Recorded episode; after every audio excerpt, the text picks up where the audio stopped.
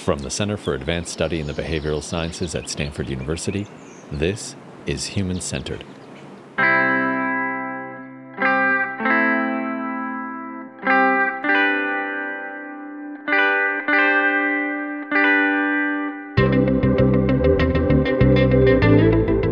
The institutions we're all a part of play a large role in shaping how we address violence and inequity. And when they fail to protect or deal with these issues, we're left to suffer not just the initial injury, but feelings of betrayal and the sense that the social contracts we adhere to are eroding. But what prevents institutions from adequately addressing or redressing these issues? And how do we set them on the right course? Today on Human Centered, another episode in the CASBS series Social Science for a World in Crisis. This episode, which originally webcast on February 3rd, 2021, is titled What Institutional Courage Looks Like and it features panelist Jennifer Freyd, founder and president of the Center for Institutional Courage, professor of psychology at the University of Oregon, and a CASBS Fellow in 1989 to 90 and again in 2018 to 19. Jennifer Gomez, assistant professor of psychology at Wayne State University, and Carolyn Warner, the Vail Pittman Professor of Political Science at the University of Nevada, Reno, and a CASBS Fellow in 2017 to 18. Moderating the conversation is Estelle Freedman, the Edgar E. Robinson Professor in U.S. History at Stanford University, a CASBS Fellow in 2009 to 10, and again in 2018 to 19, and a current CASBS Faculty Fellow. Freedman engages the panel in discussing examples of institutional failure and betrayal, from sexual violence and abuse within the Catholic Church, the military, universities, and corporations, to the persistent prejudice, discrimination, and sometimes lethal violence against minorities. Together, they ask the question what does institutional courage look like in the face of these transgressions? We'll hear them discuss examples of institutions which have responded to challenges either poorly or productively and explore the common attributes that either help or hinder reform efforts. Now, join Human Centered as we listen in on what institutional courage looks like.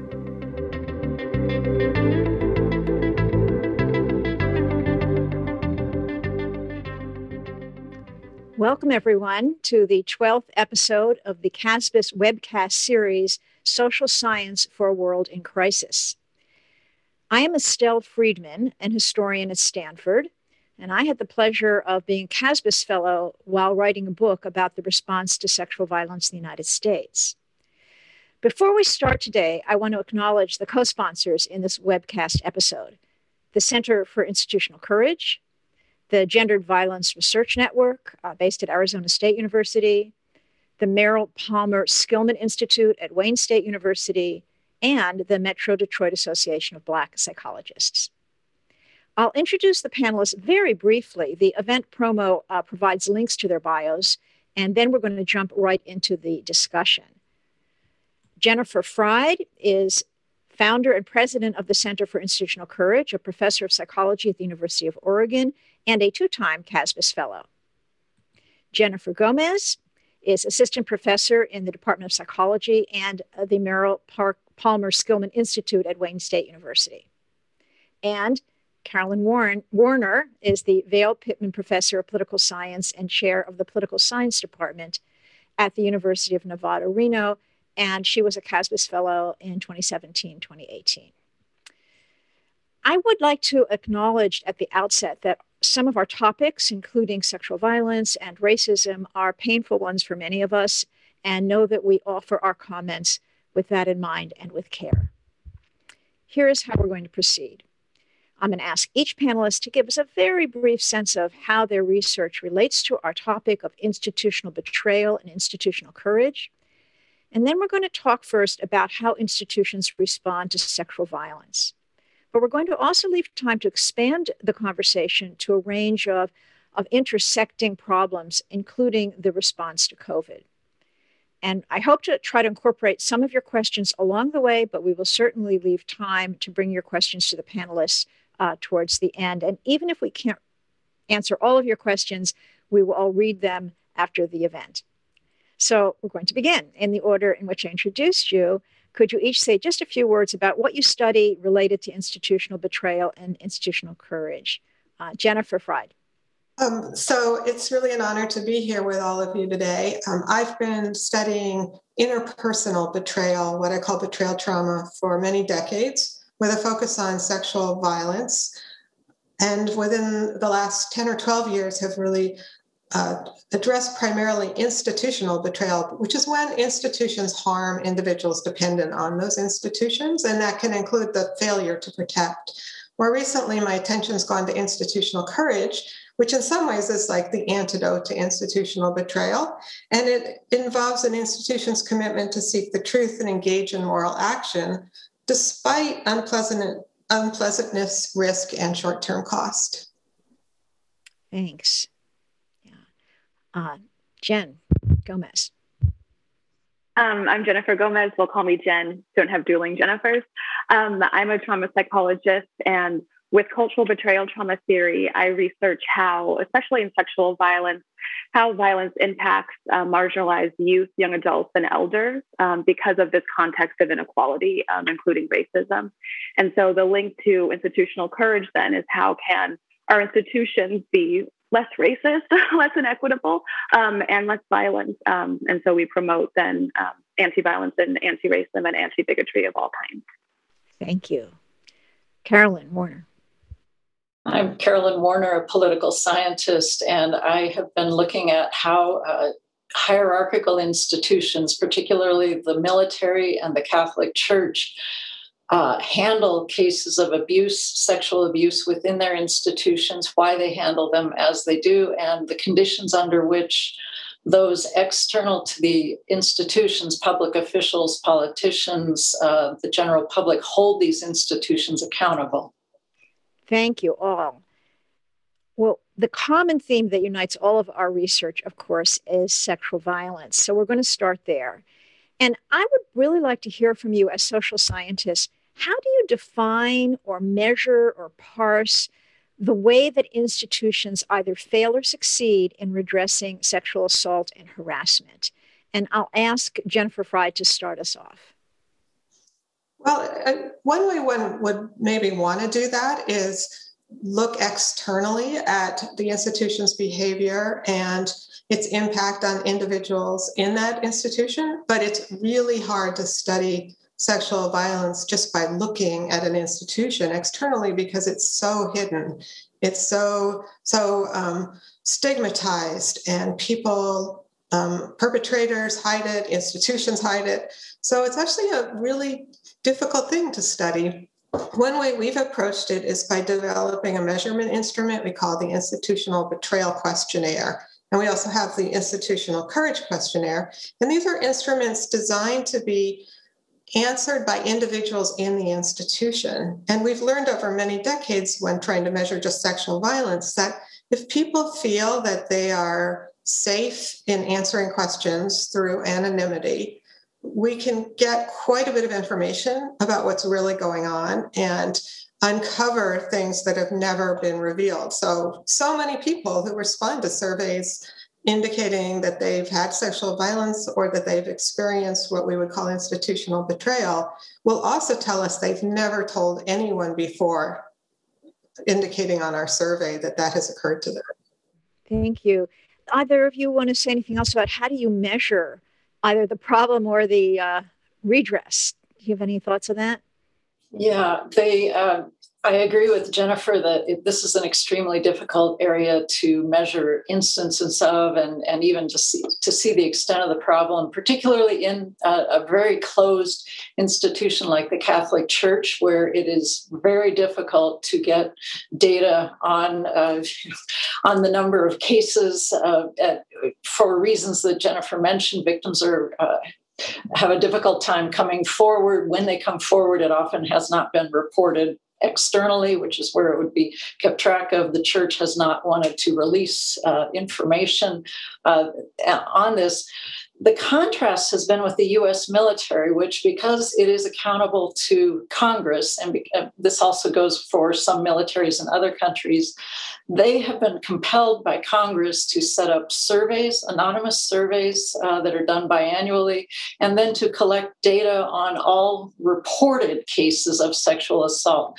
The trouble, the difficulty, of course, with reported cases when you see a spike in them, you don't know, as there has been in, the military the last year, you don't know if that's because victims are feeling more confident now because of procedures the military has put in to uh, help victims when they report and to be more responsive in addressing cases, or if it's that there really are more cases. We still don't have a good handle on that.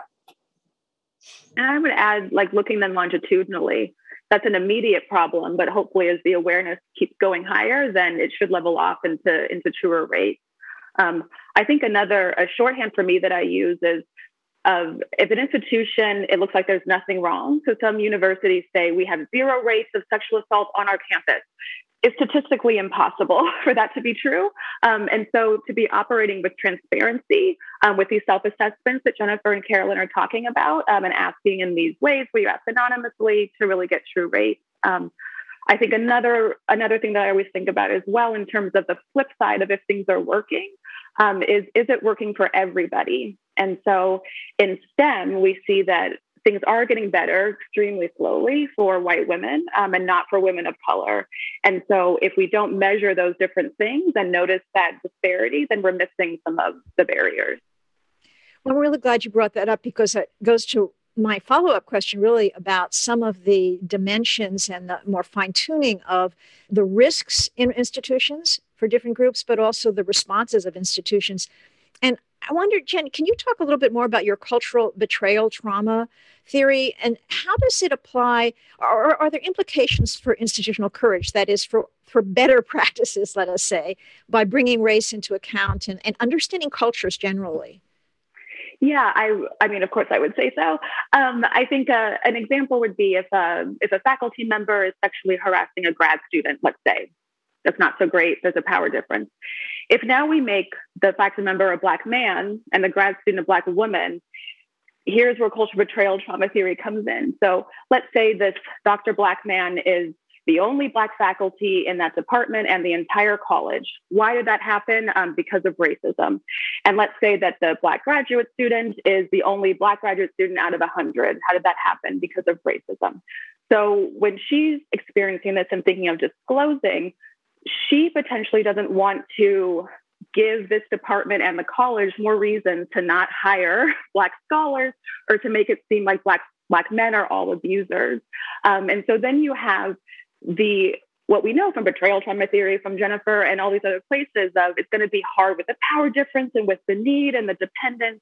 And then you add like, oh, I have to protect all of Black people um, in this within an environment that is default not inclusive, um, given the exclusivity. And so if we're then we're thinking about sexual harassment with Dr. Blackman and Black graduate student as this cultural betrayal sexual harassment. And so now we're thinking the potential harm are things that we think about, like PTSD, and things that we don't like internalized prejudice. Yeah, right. Well, you know, when Jennifer Freyd was talking about institutional courage, and we'd like to, for one of our audience members has already asked us to talk a little bit more about what do we mean by institutional courage. And I would follow up in terms of what would be the way that institutions could um, respond not in a way that lets down those who they're supposed to protect, but that would indeed protect them. And any of you might speak to that, but in a way that gives us a, a stronger sense of what would be institutional courage in some of the cases that you've been talking about military, church, university. Um, I'm sort of looking at Jennifer Freyd because she is the person who has really developed this field of institutional courage. Could you elaborate a little bit more or say, what would it look like in these cases? Yeah, I mean, I have um, suggested certain steps for institutional courage um, that institutions can take. And interestingly, one of them is indeed to collect anonymous, scientifically sound data about what's really going on, both uh, um, going on interpersonally within the context of the institution, as well as the institutional behavior itself. And um, it's interesting to me that, that Carolyn pointed out that the US military actually has been doing this um, for a long time, for decades. They've been conducting surveys on service members about their experiences. Um, and those surveys are now the primary research measurement tools used for sexual and gender based harassment, for instance. Uh, Louise Fitzgerald, one of the researchers who worked with the military, has played such a role there in developing those. So that's one of the 10 steps.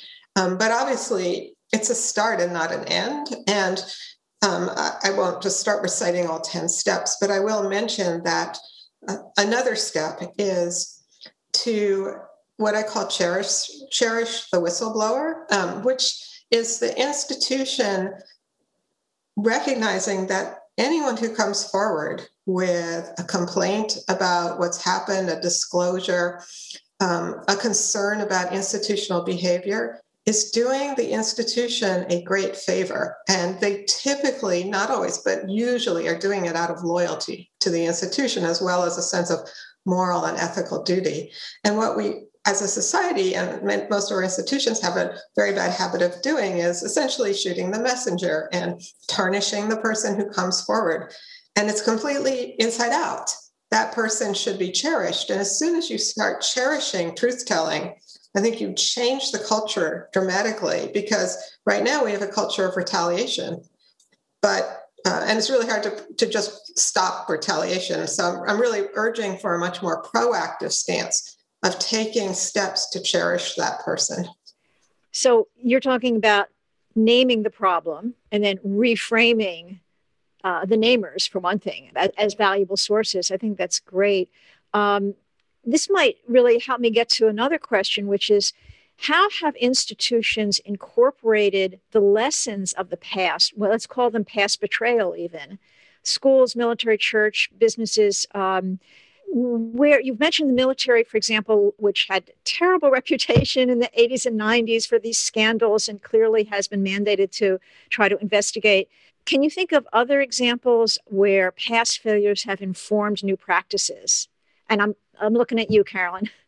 Yeah, well, even uh, I've got two uh, two things I'd like to contribute. One is even within you know within the military, one of the interesting innovations they came up with is what they call restricted reporting. It's a response to the fact that a lot of victims in the military even even in the early 2000s and and still now are are hesitant to report initially they were also hesitant to even go get treatment at a hospital if they needed it because prior to restricted reporting, hospital officials on a base uh, had to report that this person had been sexually assaulted. It triggered an investigation. They were swept up into the judicial, you know, the investigatory process before the victim even had a chance to uh, you know process what had happened to them and so the restricted reporting gives them tremendous power to uh, get the emotional medical treatment that they need without the report immediately going public and they can keep it restricted for the rest of their lives. It, it, it, just can stay restricted forever or they can flip it anytime they want. And the military did this in order to increase reporting and it does appear to have had an effect.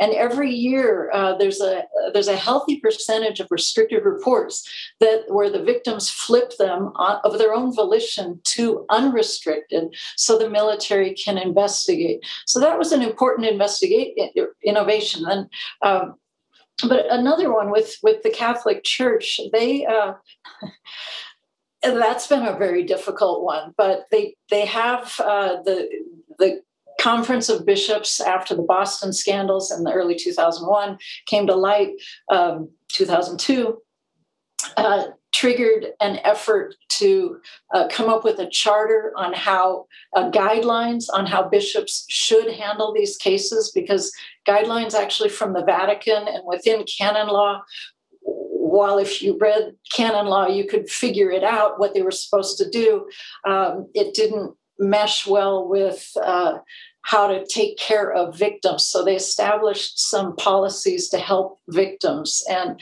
so it, but I'll, I'll, I'll, save my comments on why they uh, resorted to doing these sorts of things. I think it takes a lot of outside pressure, but we can get to that later. Yeah, I would add in universities for sexual harassment that NASEM gave us a huge gift um, with their report on sexual harassment in academic sciences, um, engineering, and medicine. And so, what has happened with that then is we have sitting in Congress, I believe, um, the uh, Combating Sexual Harassment in Science Act. Um, and so this is a straight like social science document. Jennifer was a part of it, um, really informing national level legislation. Um, and then what that means for me immediately at Wayne State is I have that document. Um, I have shorthand of what it says, and I'm meeting with my upper level administrators at Wayne State saying, I know we need to follow the law with Title IX, but here's how you can follow the law and be trauma informed and be equitable all at the same time. And it's coming from NASEM, which has the prestige to have people listen, listen more. And so I think there's a lot of really direct examples of us changing and how our institutions behave. You know, we're getting a couple of questions that revolve around the relationship of individuals and institutions. And I'm going to give you some of them. And if they resonate with your work, please speak to it um, or just your thoughts. One question had to do with even before an institution begins to acknowledge the problem, what about grassroots activity? Are there some ways that there's a relationship between what's going on outside and inside the institution. And then a former CASBS fellow, Peter Gourevitch, writes, uh, how do you sort out courageous individuals from courageous institutions? Because can you be courageous inside if there isn't support from outside? So there's a kind of a cluster of inside, outside, individual, institution. And is there anyone who'd like to speak to that? I think, uh, yeah, individuals can be courageous inside an institution in terms of uh, as Jennifer uh, said earlier, uh, bringing to light that there are issues of trying to take action if they are in a position of authority. What I've seen, though, especially in the Catholic Church, is that unless there is the, the questioner got it right internal grassroots uh, activity and external pressure that internally courageous person is likely to be shot down in the institution. Uh, bishops that brought up uh, awkward issues in the Catholic Church in the 1990s, for instance, instead of getting promoted to a better diocese, landed in uh, some obscure diocese that no one would ever want to, uh, you know, be living in for a long time. You know, there there really were consequences for being courageous. So the the individual courage needs to be matched by um, external pressure and you know frankly uh, ideally transformation of the leadership and an or reorientation of the institution yeah jen you were going to say something yeah i would add in terms of empowering jennifer and i were at university of oregon of course at the same time um, and there were moments that uh, U of O has a fraught history of handling sexual violence and many other things. And at one point looked at each other and said, like, oh, like we are the institution, right? Like not just the bad stuff is University of Oregon. Like we actually are institutional actors ourselves. And that means that she as a professor can do make, you know, lots of moves. I as a, you know, graduate teaching assistant can teach my classes in a different way. I can mobilize in a different way. Uh, we protested. And so I think the we can become disempowered when we think the institution is this big bad thing and then we aren't involved as opposed to we are a part of the institution and coalition helps. Um, as carolyn was saying being one is not so great. Being all of us can be a lot better. Um, and i think empowering each other to be the all of us inside the institution can help. Yeah. You know folks would like to know something that i've always asked and i'm sure some of you can speak to do you have an example that your go-to example when you're speaking about this uh, idea of institutional courage of somebody or some event uh, an example where somebody was courageous or where an institution was courageous or what was the role of the individual who decided to break the pattern?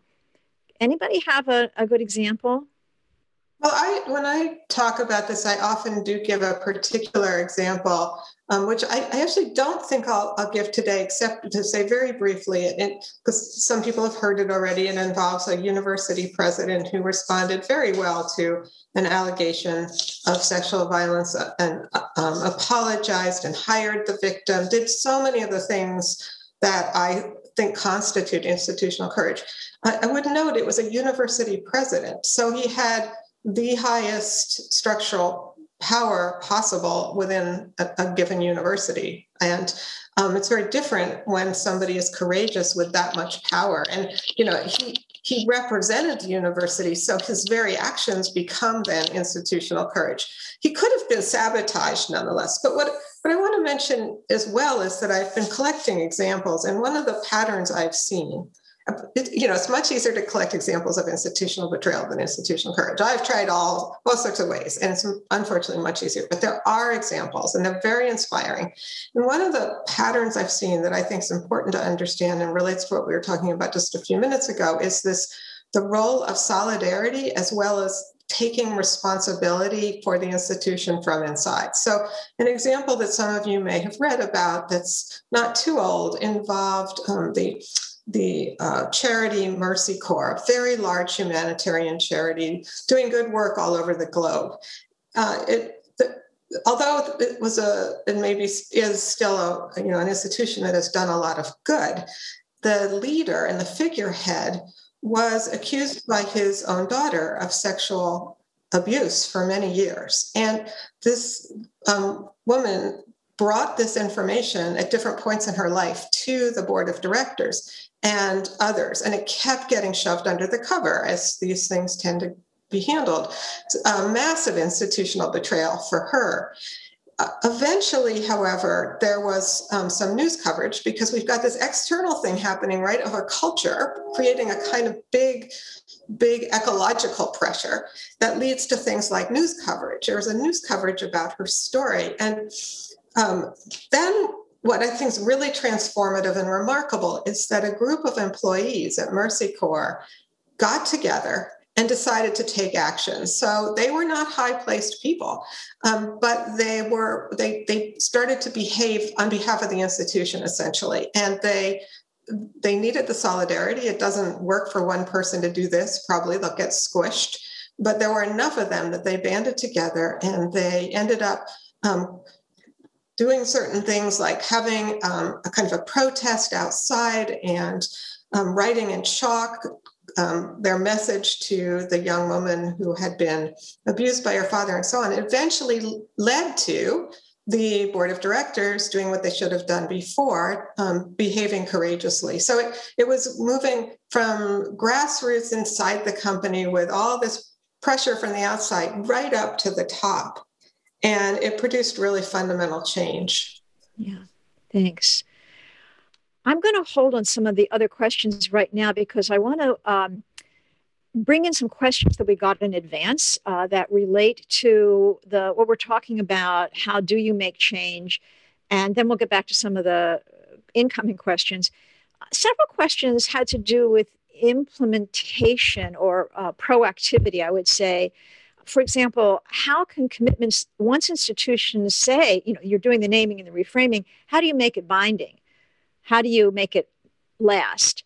And also a question about whether there are early, if there are patterns of early warning signs of failures in institutional integrity.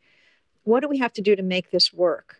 Uh, I'll just throw in one other advanced question we had gotten had to do with athletes in particular. How can we encourage institutions um, surrounding athletes and students, especially men, in the institution to be able to come forward without fear of retaliation? Anything in this cluster of questions about, you know, let's get to the nitty gritty. What can we do to get to courage, to not backslide, to see what's going wrong in advance, and in particularly um, getting rid of that culture of retaliation that you spoke of? I mean, an immediate thing that comes to my mind is having a strategic plan um, and one that addresses, if we're talking about sexual violence or sexual harassment, this happens to certain people more often because of other forms of oppression, right? And so, if we have a strategic plan for equity that has, and the UN did a great job of this um, for mainstreaming gender, um, of by you know by year two we're going to have this this requirement meant by year five we're going to exceed you know our expectations, and then you'll be doing self assessments every year to see where you are and where you need to adjust, um, and that's coming from leadership down as well as down up. And in terms of culture change part of the assessment is where's the resistance? Because if anyone's pushing change and people are like, we ain't changing, then it's not going to happen. So, really assessing where are people at in terms of change around these issues and getting more people on board and then assessing and then following through and holding each other accountable and the institution accountable. What what I see as needing to happen in institutions is that when there is a strategic plan, and I can point to both the military and the Catholic Church, they have developed plans uh, within, within the different service branches and in the church within different uh, national conferences and dioceses. It needs adherence to it and meeting targets needs to be incorporated into the assessment of the leadership and how the leadership is doing. If it's an institution that has, as the military does, frequent re- frequent reviews of commanders for promotions, for new assignments, and so forth. Uh, how they are doing on this issue. What what's the command climate? What do the what do the enlisted say? Uh, in anonymous surveys getting back to jennifer's uh, initial point uh, regarding regarding the leadership and holding them accountable that way because otherwise these plans become well we have the plan and it's a checkbox you know great we've we've got it over there uh, and and that's all we need to do. So incorporating it into the institutional evaluation of the leadership. But what I've also seen, and I think Jennifer and Jen both got to this, is that uh, in hierarchical institutions, there needs to be a change in attitude at the top to support and to sustain focus on it. I mean, the Pope Francis has a, it's taken a lot of external pressure, frankly, but Pope Francis has a more he's made some real changes in the church. I could talk about later or if anyone's interested that uh, that have real consequences uh, in beneficial ways. But that you know he's at the top of the institution. It really took someone being at the top. Likewise in the military uh, general austin our new secretary of defense is um, you know having a complete review of uh, sexual assault in the military uh, again um, Fort Hood had a big scandal, uh, horrible thing this last year. They fired, well, basically, I'll put in quotes, fired 14 commanders. Uh, you've got, and that was a leadership decision. That was actually the Secretary of the Army under the Trump administration. Um, you've got to have that level of commitment very high up. I would I would um, add or join on to that that I think one of the really important things that has to happen is education, um, which is yet another um, step of institutional courage. But uh, when I say education, I don't mean one off trainings, which can actually just be counterproductive. I mean, real education in which we grapple with these issues in, in, events just like this. And it needs to happen over and over again. It's not a checkbox at all. Um, one of the, the biggest problems I see is ignorance that, that is allowing really, really problematic stances and decisions. Um, we see over and over um, poor reporting policies, for instance, where people's reports are acted on way too soon, which is damaging to the individual and, and chills any kind of reporting. That I don't think would happen unless people wanted chill reporting. I don't think these bad reporting policies would occur if people were educated about what the nature of disclosure is like. So I I think you know this goes all the way back to to probably to K to 12 and college education and how we teach people to have conversations about difficult topics and how we teach people about autonomy and and so on. But you know we have to start somewhere. And at this point, educating leaders, I think could get, could really make a difference in how much institutional courage we see. I would just add to that of adding the practical skills and so, what I see in academia is people who maybe do have the knowledge in some cases, but are disempowered or don't know how to speak up if they're going to get kickback and don't have the rhetorical skills or the practical skills or the institutional knowledge of like, if it does go south, I can then can go to the dean, I can then go to the provost, just like practically knowing what to do to get through and then sticking with it. Um, along with the education that Jennifer is talking about and accountability um, that Carolyn's talking about. I'd like to interject something related to accountability. Listening to um, you, Carolyn, speak about the military and the church, and thinking about the distinction between there's hierarchy and there's hierarchy. You know, sort of a, a, there, where there's a command chain all the way to the top, and then in one case there is some public accountability, or in another case, godly accountability. I'm not sure how to put it, but universities are different and corporations are different. They're scattered. There's thousands of different policies and different um, systems of accountability. And I don't expect you to answer this question, but I just want to put that out on the table that um, institutional courage is going to look very different when you don't have either the public accountability or a singular hierarchical structure. Um, and I would just throw out, in terms of examples of institutional courage, when that university president you talked about, um, Jennifer, you know, apologized for the past bad practices and then began to really change things. Um, I have seen where leadership at the top in a university can change from we don't have a problem to we have a problem, we're going to do better. What effect can that have on other institutions? How can the networks of leadership in universities or corporations make some changes that will influence their cultures? Again, I think that's maybe beyond our ability to answer today, but I just wanted to throw it out there.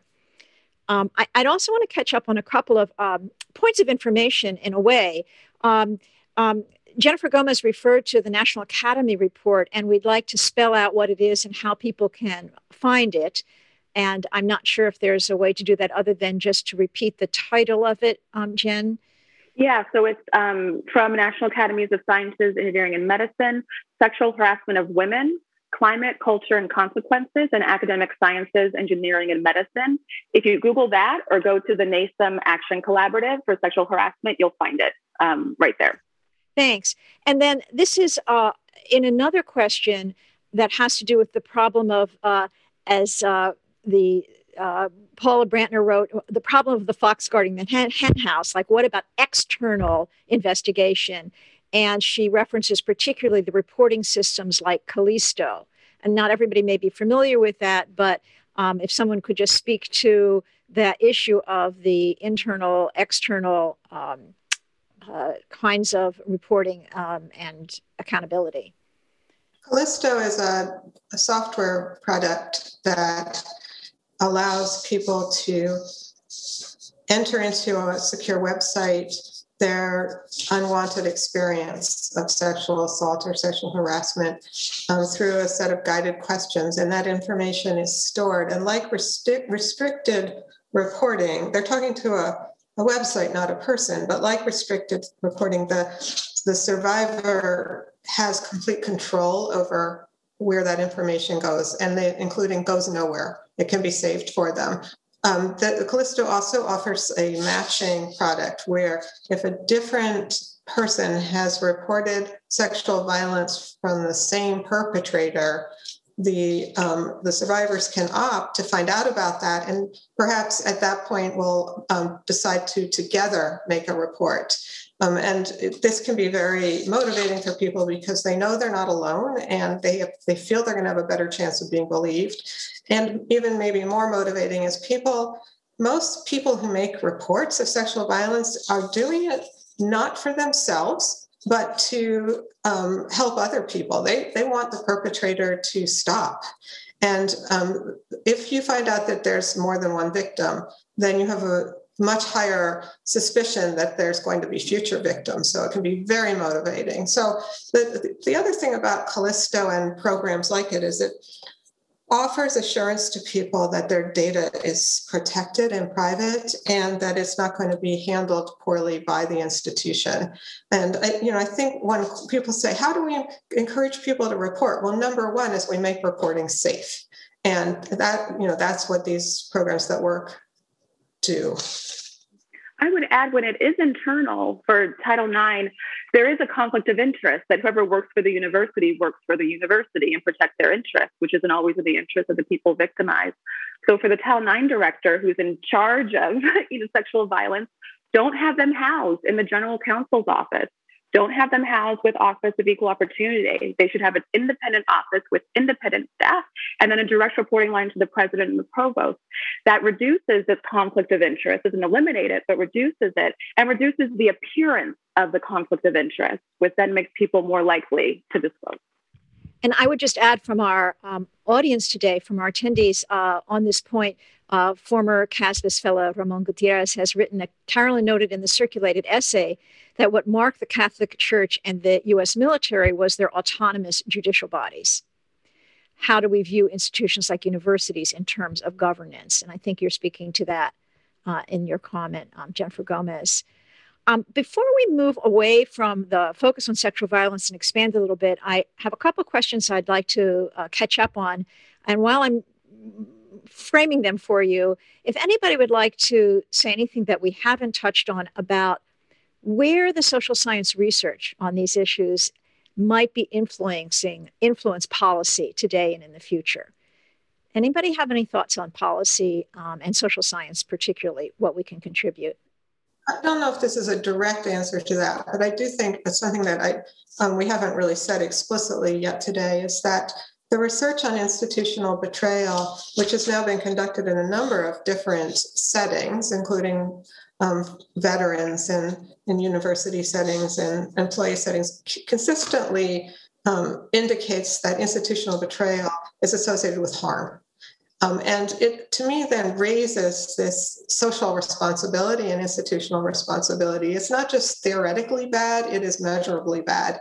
And while most of the focus has been on it's bad for, for the individuals who are sort of victims of it, there's also quite a bit of evidence it's bad for the institution. So, um, and the counter to that is that the, the smaller set of studies on institutional courage are suggesting institutional courage is is good. It's good for the individuals and good for the institution. So it seems to me when you have data like that, it it, it puts a responsibility onus on all of these institutions as well as the government to act on on that data because it's like you find out you know the water is dangerous you need to fix the water and this is not it's hard to stop sexual violence across society. It's a deeply rooted problem involving how we raise our kids and deeply held problematic roles and beliefs, but it is actually not that hard to change institutional behavior. Um, institutions are composed of adults. A lot of these institutions have resources. We are the institutions. We make up the rules. It's it's a doable, tractable problem. I I think uh, we we need to do some real focus on how institutions are held accountable and how different kinds of institutions may evade accountability or have been held to be, oh, we can't touch them because they are sacred, quasi sacred. Frankly, that's what drew me to looking at the military, quasi sacred in the United States, and the Catholic Church, by definition, a sacred institution. Uh, they are they have a, they have had a lot of political power, and we see that. Uh, in a way, sadly, it's when politicians, prosecutors start to realize that, oh, they're actually vulnerable because people are angry at them. Now I can prosecute. Now we can let the lawsuits go forward. Now we can threaten the military with removing commander's authority in prosecuting sexual assault cases. These institutions don't like their autonomy threatened. So they react, they try to improve. Uh, and we see that they have. Uh, but it really took a lot of threat. And I think part of the social science research uh, that we could look at is the role of the media in getting public attention on these institutions and also getting back to an earlier question comment uh, from a, an audience member the role of internal interest groups, you might say, uh, activist groups. Uh, it might be a group of enraged parents. It might be, as in the church, the survivor network of uh, those abused by priests. Uh, you know, it, there's Protect Our Defenders. Uh, there are a variety of organizations that, uh, you know, internally it takes a lot of pressure and understanding where that tipping point is. When is it that an attorney general, as in Pennsylvania in 20, you know, 2018, when is it they feel confident to actually do that? You know what's the tip, political tipping point that that enables them to go after the church with a big grand jury investigation and then start actually prosecuting not just the priests but trying to go after the bishops you know the higher ups in the hierarchy. Uh, when is it that universities that the department of education threatens their funding if they don't implement certain uh, uh, better procedures on how to handle uh, sexual assault cases? So i think there's some things we can we can look at there. Yeah well you know um, carolyn there's a very timely comment from the audience um, really i think to your point and it is to what extent do you think institutional courage is hindered by schools or other institutions' fear of lawsuits by individuals accused of sexual harassment? And how can we encourage institutional courage despite this fear or concern? I don't know if you can answer that, but I just to point out when you say what's the balance, what's the tipping point, where do we need that um, uh, the legal enforcement, and what do you does anyone want to speak to this? Um, the um, ways that universities, for example, have reacted to this fear of lawsuits?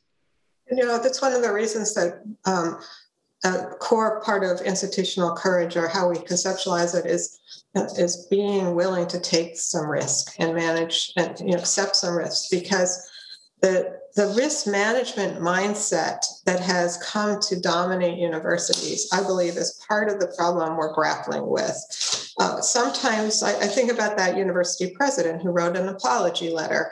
Um, I, I, don't know for sure, but I would imagine it made um, some people in the general counsel office cringe. And um, and yet it was um, did, did so much good for the institution. Um, and there's just no way we we um, attain excellence whatever kind of excellence it is without taking risk good good leaders are going to be having to look at what their mission of the organization is what the morality is and accept accept a certain amount of risk i think one thing that in universities we we can be doing a better job at is attending to this risk management mindset that is in the is really in the way of good leadership.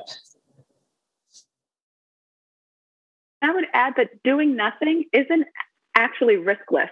There is risk in doing nothing and bearing it, and then it all explodes, you know. And so there is risk in that side in doing in doing nothing. And I would add that we we don't need to wait to get to the legal point. At MIPC, um, at Wayne State, we have an anti-racism group um, for developmental science, and we read up on the literature and we say, how can we change NIH grant reviews? How can we change the journal uh, editorial boards we're a part of? How can we change this? How do they do it in feminist scholarship? They're better at this. Let's read that, and then let's come back here. Like we can be doing these things all the time and not wait until it's this massive extreme. We have lawsuits about racism. And I think that a, a couple of comments that come in re- have come in really uh, speak to the point that we've been making. People are hungry in our audience to know what do I do? What's the best way to leverage the um, tools that are there? And um, how can people who are within institutions and not in leadership, but perhaps even at the lower levels and within an institution?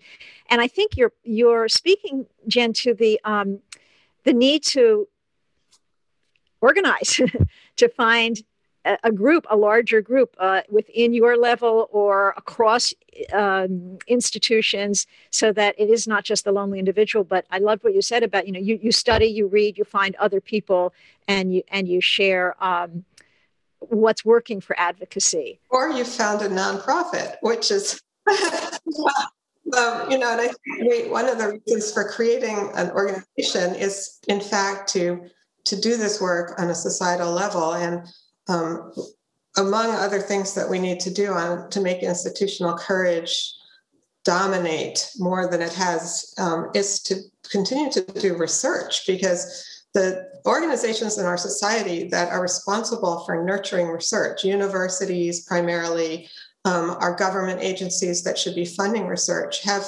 done an extremely poor job in the domains that generally are social justice domains, um, feminist research, um, anti-racism research, and to the extent that there's support for for institutional behavior, it's not been of the, the sort we're talking about today.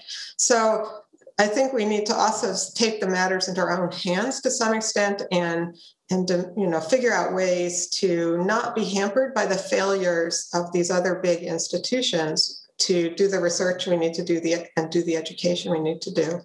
Yeah, I, I think we also need to encourage, uh, in a way, grassroots conversations about what do we mean when an institution says it has zero tolerance for clergy child sex abuse or for sexual assault or, or sexual harassment, because there, there's a real tension between saying zero tolerance and procedural justice, due process, uh, proportionality of offense. Uh, it, do we forgive and rehabilitate uh, with a milder punishment? Is this person re- can we rehabilitate? I think these are things that I, I, I think people need a better understanding of the tensions there and what the options are for uh, an institution like mine now. You know, to have zero tolerance of sexual assault. Well, does that mean anyone who's accused and then found uh, a preponderance of evidence says that yes, it's more likely it happened than not be thrown out of the institution?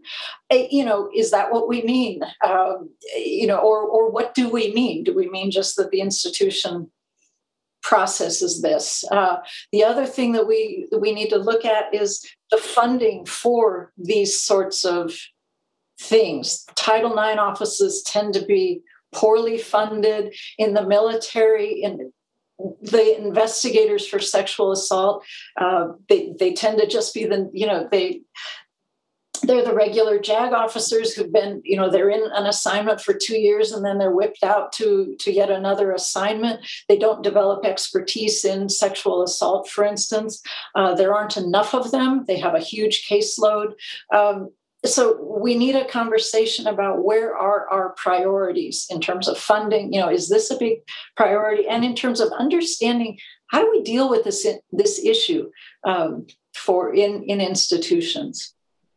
I'm going to uh, try to just wrap up this part of our conversation with a comment that i think brings together institutional courage uh, cultural betrayal and the kinds of institutions that Carolyn has been talking about. And this comment happens to come from someone named Margaret Le- Levi, um, and it is that goes back to um, Carolyn's answer earlier um, about the church.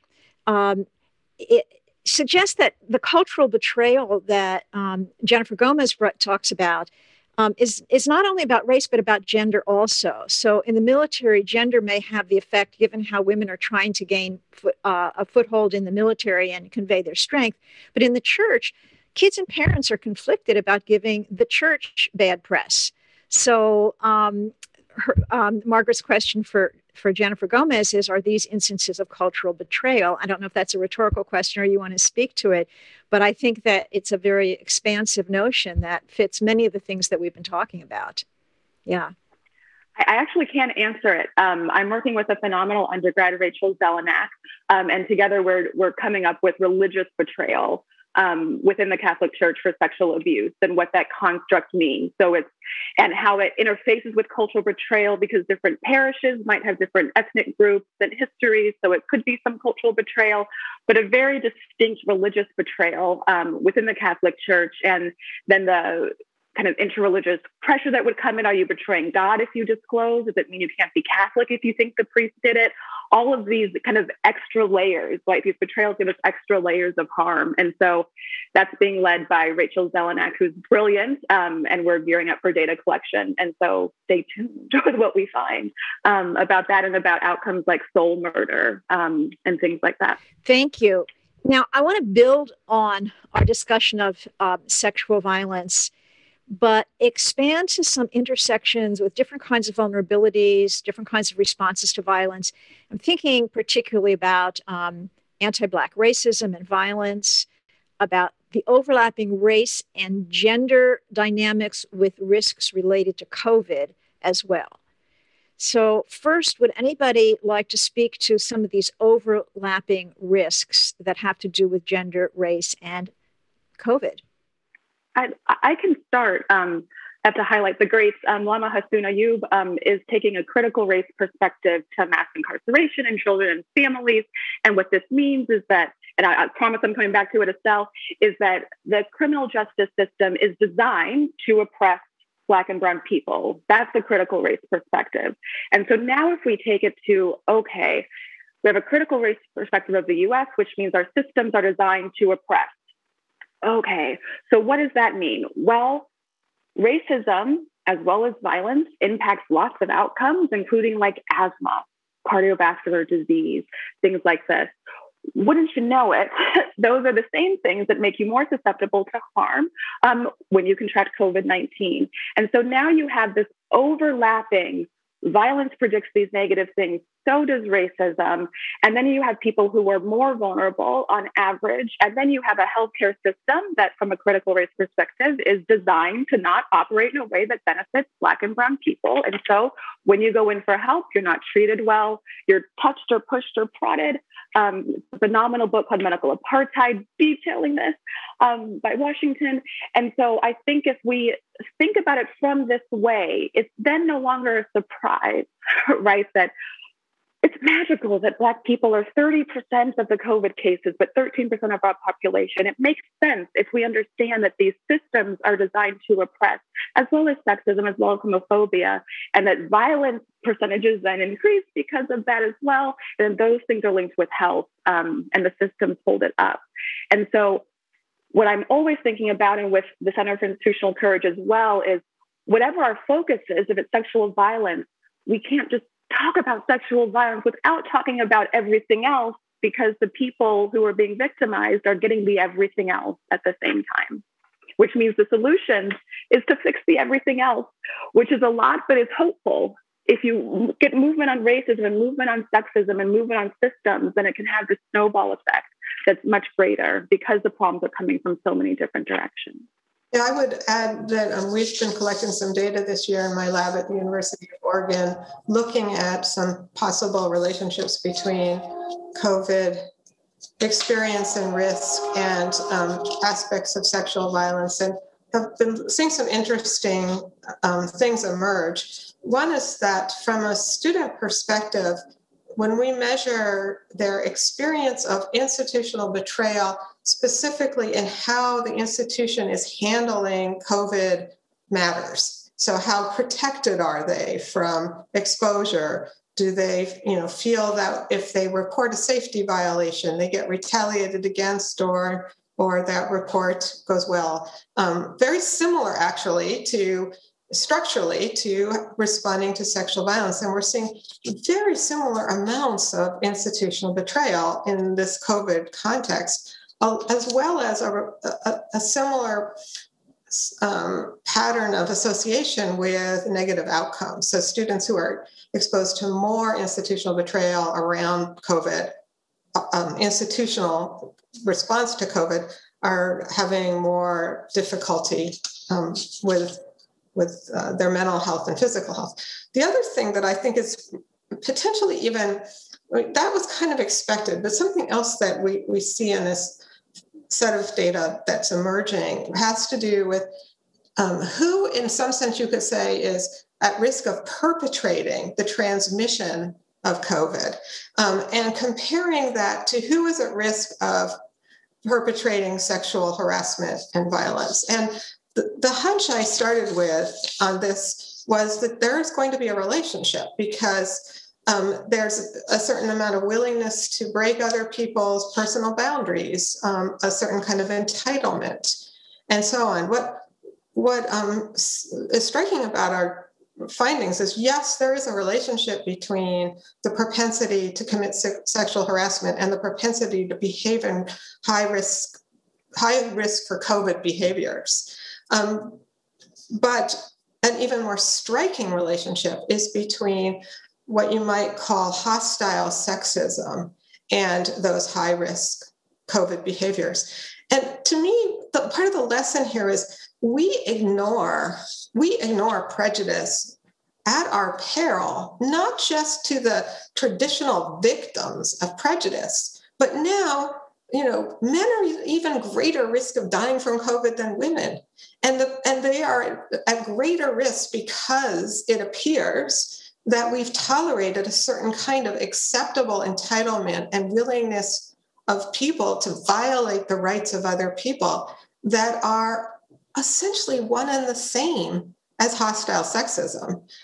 So I think you know, we these problems are deeply, deeply interlaced. And if we're going to fix our world, we can't put, take racism and sexism and put it over as some little exotic topic that a few people are going to work work on. It's right at the heart of who we are and what we need to do to fix ourselves.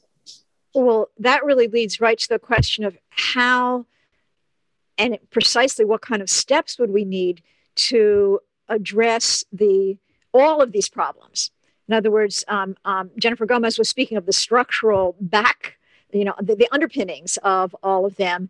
Um, how would addressing sexism, racism, uh, how would that affect public health? How, how does we're just what what are we learning from COVID um, that might influence future policy? And again, if there's any research on this, let us know about it. Do any of you have any, or, or your opinions will be welcome too? I mean, there's definitely research on the impact of structural racism with health outcomes and health disparities. It's quite vast across lots of disciplines. Um, and I think an, an important piece um, coming from Maggie Hicken um, at University of Michigan and others is that when we ignore this piece, when we're in public health and we say we want to have a big public health, population health impact, and we ignore the racism piece and we tell people, well, you need to start stop smoking we're missing the point. And so when we were talking about education with violence before, I would bring it in here as well. We need to have a shared understanding around structural inequality. And I would argue we don't actually have that. We have lots of conversations of, but I'm a very nice person and I'm very happy that you're here and I'm not mean at all. And we're missing the point that the structures are already leaning in the racism direction. And so when you do nothing, it's still going in that direction. And we don't have, in my experience at all, um, a shared understanding, like outside of race scholars, that this is a structural problem and then take structural solutions. Without that, we're talking across each other. I I don't have a research specialty in this area, but it seems like some of these issues are so embedded in the K through 12 education, uh, that's, or in pre kindergarten, that's where it needs to start. The military uh, has gotten itself into hot water sometimes when the leadership has said, we, t- in, in uh, trying to respond to congressional criticisms over sexual high rates of sexual assault, uh, that we have to take what society gives us.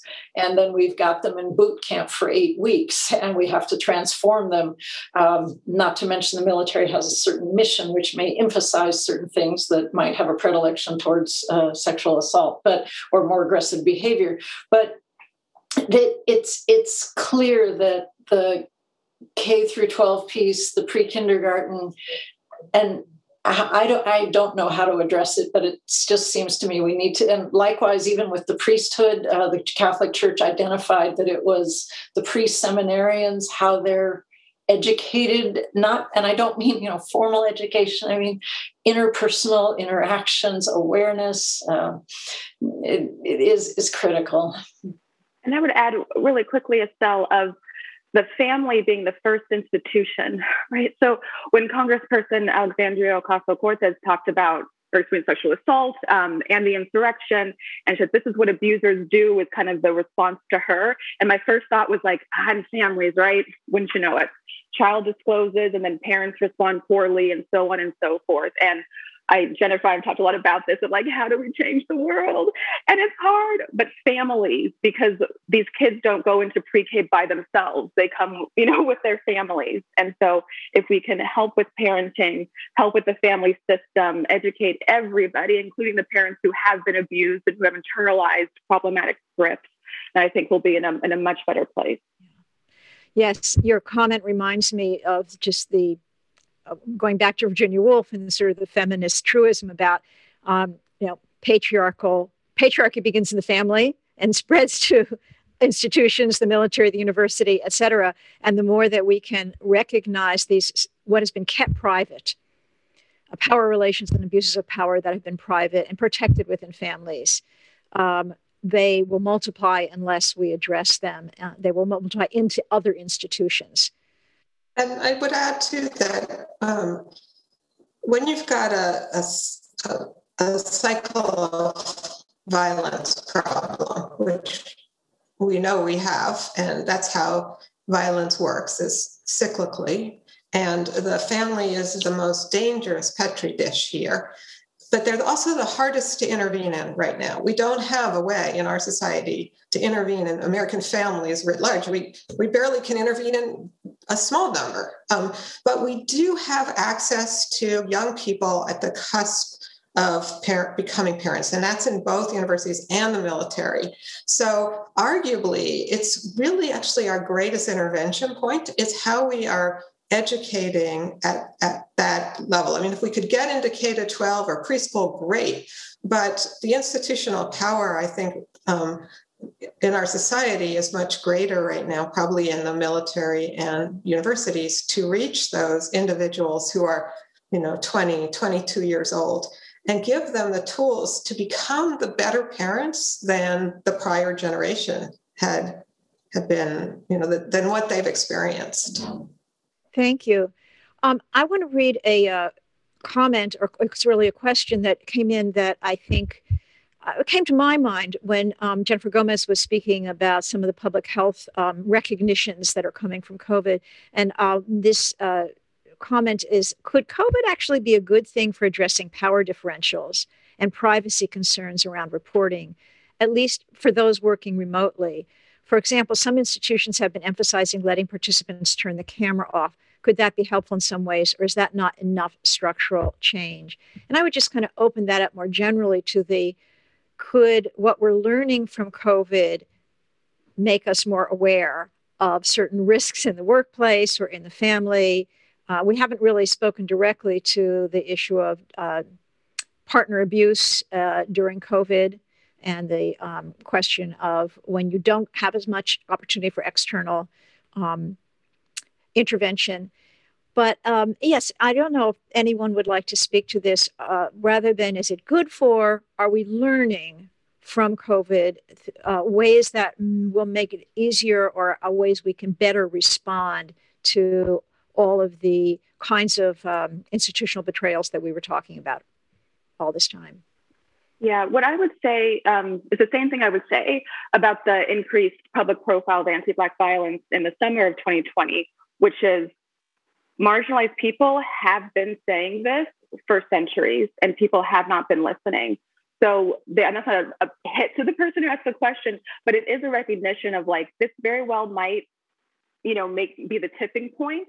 And we need to examine why that is, because none of this information has been hidden. Um, but we can see it in terms of, for scholars, where they can get published, where they cannot get published, being talked over in meetings, all the things that we know. And so it could be the tipping point, but we need to sit back and say, why, oh, why is this a tipping point when this information has been known? In terms of jumping a Estelle to violence in the home, um, my colleague Ty Partridge and I have an article under review where we asked Black mothers about their violence exposure and use um, a measure from Jennifer Freyd and Anne DePrince of how distressing was it? How important do you think it is that we ask these questions? And do you think it's a good idea? And 100% of the mothers who had been victimized said, yes, it's important to ask these questions. And so the natural fear is Black mothers are going through a lot and violence in the home and racism. Let's not ask because then we're traumatizing. So, a very clear, like, social science to practice is ask in primary care. Ask people when they go to get a mammogram, ask people about violence, then have the resources ready for people to get. Um, it's not actually a bad thing. And that's what the data is telling us. Thank you. Thank you. Um, before we sort of wrap it up, I want to just catch a few questions that came in in advance that we may not have addressed. And if anyone has thoughts about them, fine. If not, we'll move on to some final um, wrapping it up. Um, well, so many of you mentioned education, including K through 12 education. Uh, we had an advanced question How do we engage students so that they care about, learn about, recognize, and talk about the themes of today's discussion? And um, the other that we haven't spoken about was a question about applying the things we've been talking about in the US context outside of the US, if that's in anyone's expertise. So I'll just see if either of those um, bring a response from anyone on the panel.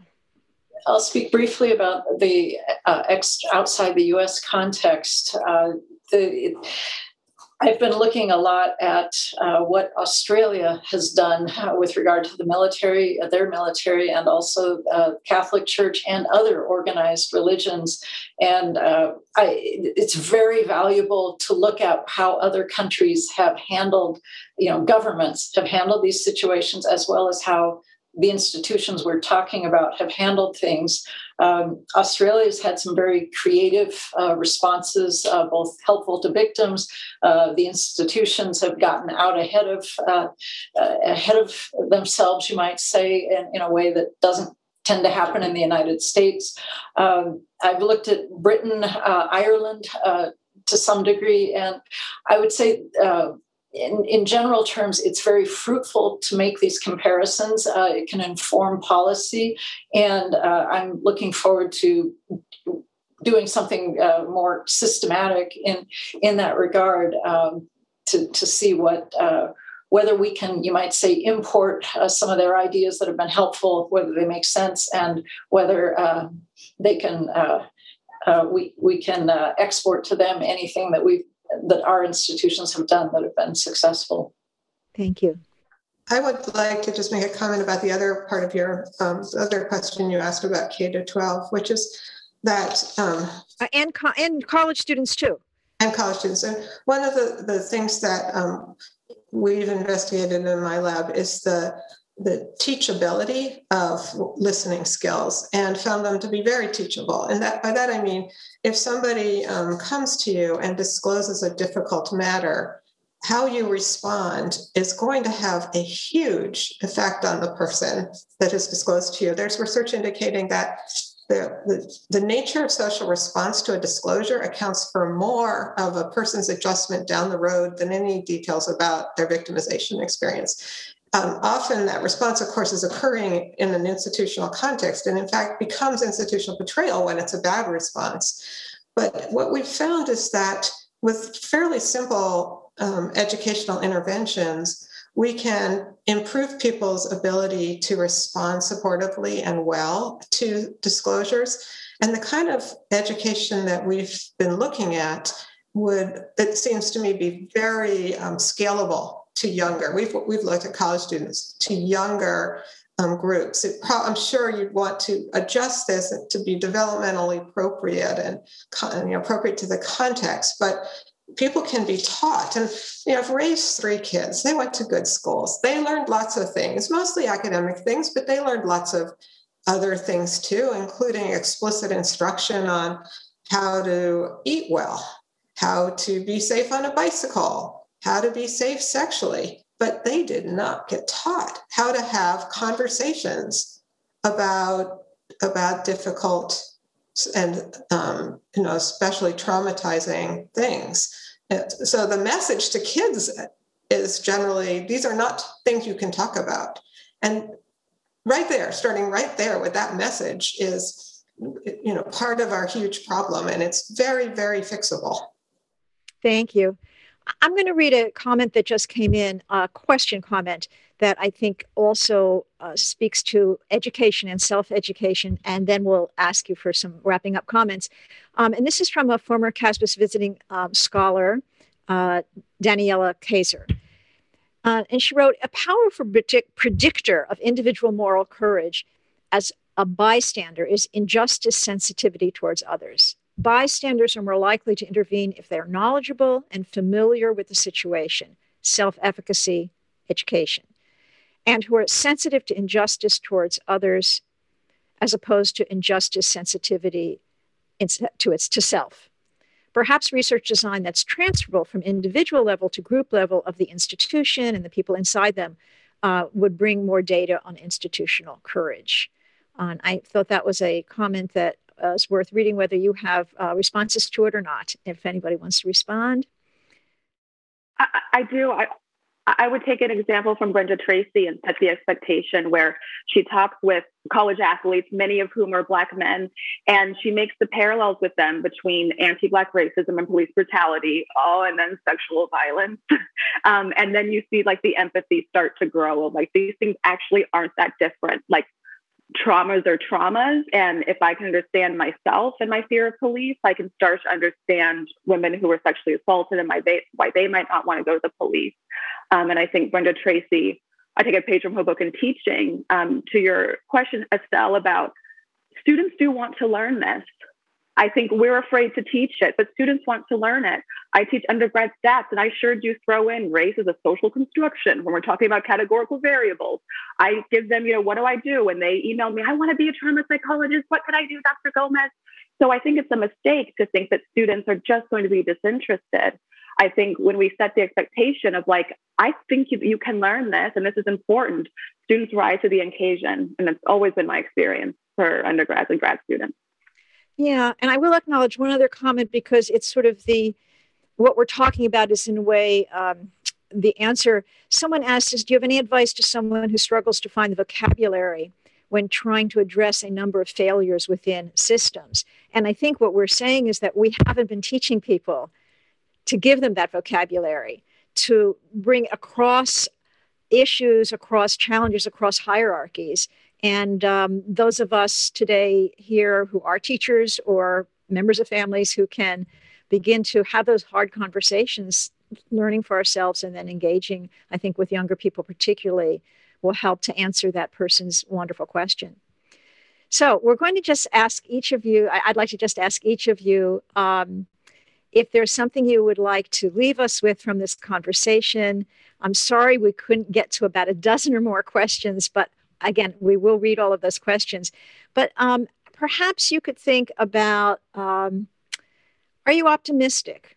Are you concerned? Are you troubled about the future of institutional courage? Um, if you have a particular um, takeaway point you hope that we leave here with from your studies, please let us know. And why don't we just go in the reverse order as we did in the beginning? So I'll start with Carolyn Warner. Yeah, thank you. I I think one message would be to keep the external accountability active, uh, you know, as individuals and as members of institutions, but as members uh, in the general public.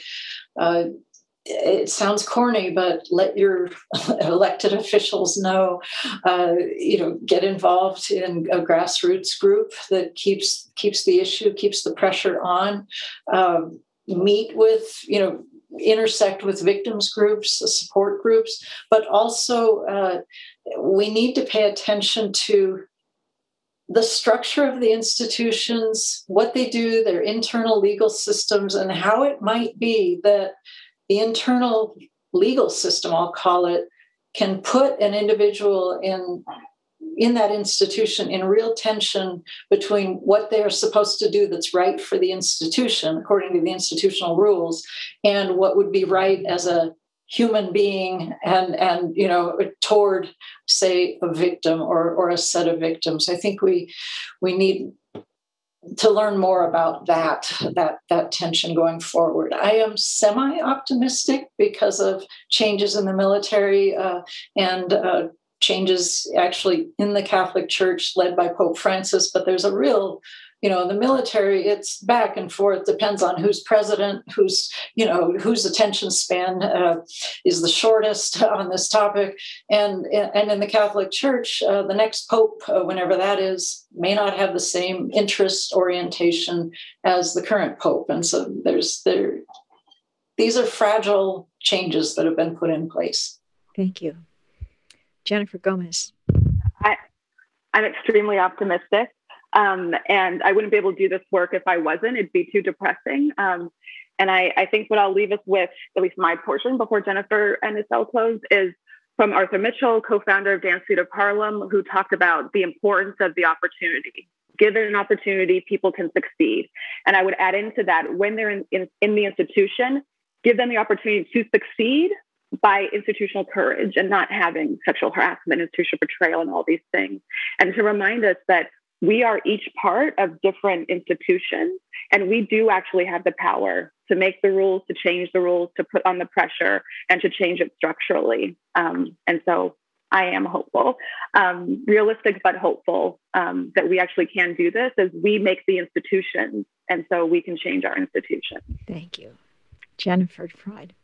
Yeah, so I, I, mean, when you ask the question, Estelle, are we concerned, optimistic, troubled? I was like, yes, yes, yes, yes to all of it. And, um, and you know, I see so much progress in certain domains. I I do think we've made huge progress in sexual violence awareness in my lifetime. When I started researching in the domain in the early 90s, it really, really wasn't on the radar screen for anyone but a few researchers um, and activists. It was not a mainstream topic, and it has become a mainstream topic. And I think that, and it hasn't gone away. It has, it's been holding on for quite a while, and you can see it building up over the generations. Um, various things coming to light. Um, it didn't start with just start with me too. It was building up and building up, um, but it it looks like it's here, and that gives me great hope. I do have concern about. I think we're in a fragile position more generally in how we are at, globally and as Americans responding to institutions. I think that we have there's a lot of distrust in institutions, and um, we cannot function as a society if we without institutions and to some extent without trust in institutions. But the trust has to be earned, it has to be deserved, or it's blind trust and it's dangerous. And what gives me hope, so that makes me concerned, it's fragile, but what gives me hope is I feel like there's a hunger, just a huge hunger for our institutions to do better.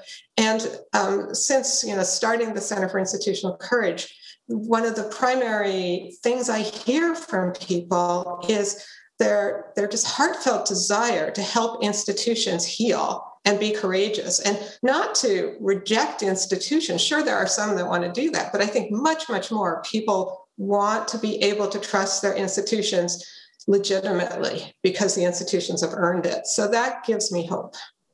Thank you.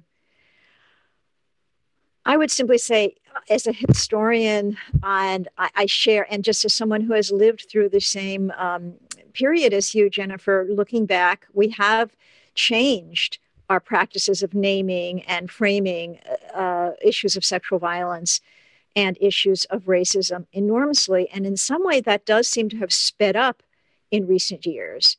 At the very same time, it's sped up in part because the problems have become so egregious and because it has taken so long to address them, even though we've been naming them for decades and centuries.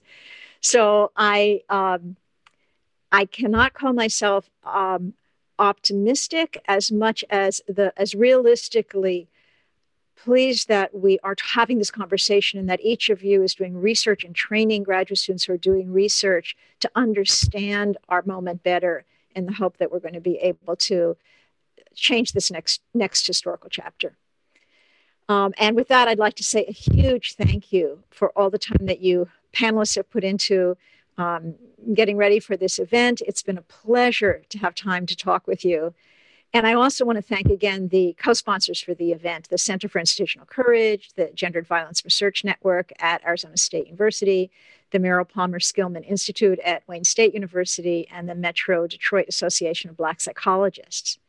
And the discussions will continue. There are details about the next episode in the CASBS series, Social Science for a World in Crisis. And you'll learn more about the series on a slide that will come to your screen in just a few seconds. So thank you again to the panel, to everyone who gave us questions, which we will pour over, and to everyone who joined us today, and of course to the CASBS staff and to CASBS for having encouraged this uh, event to happen. Be well, everyone.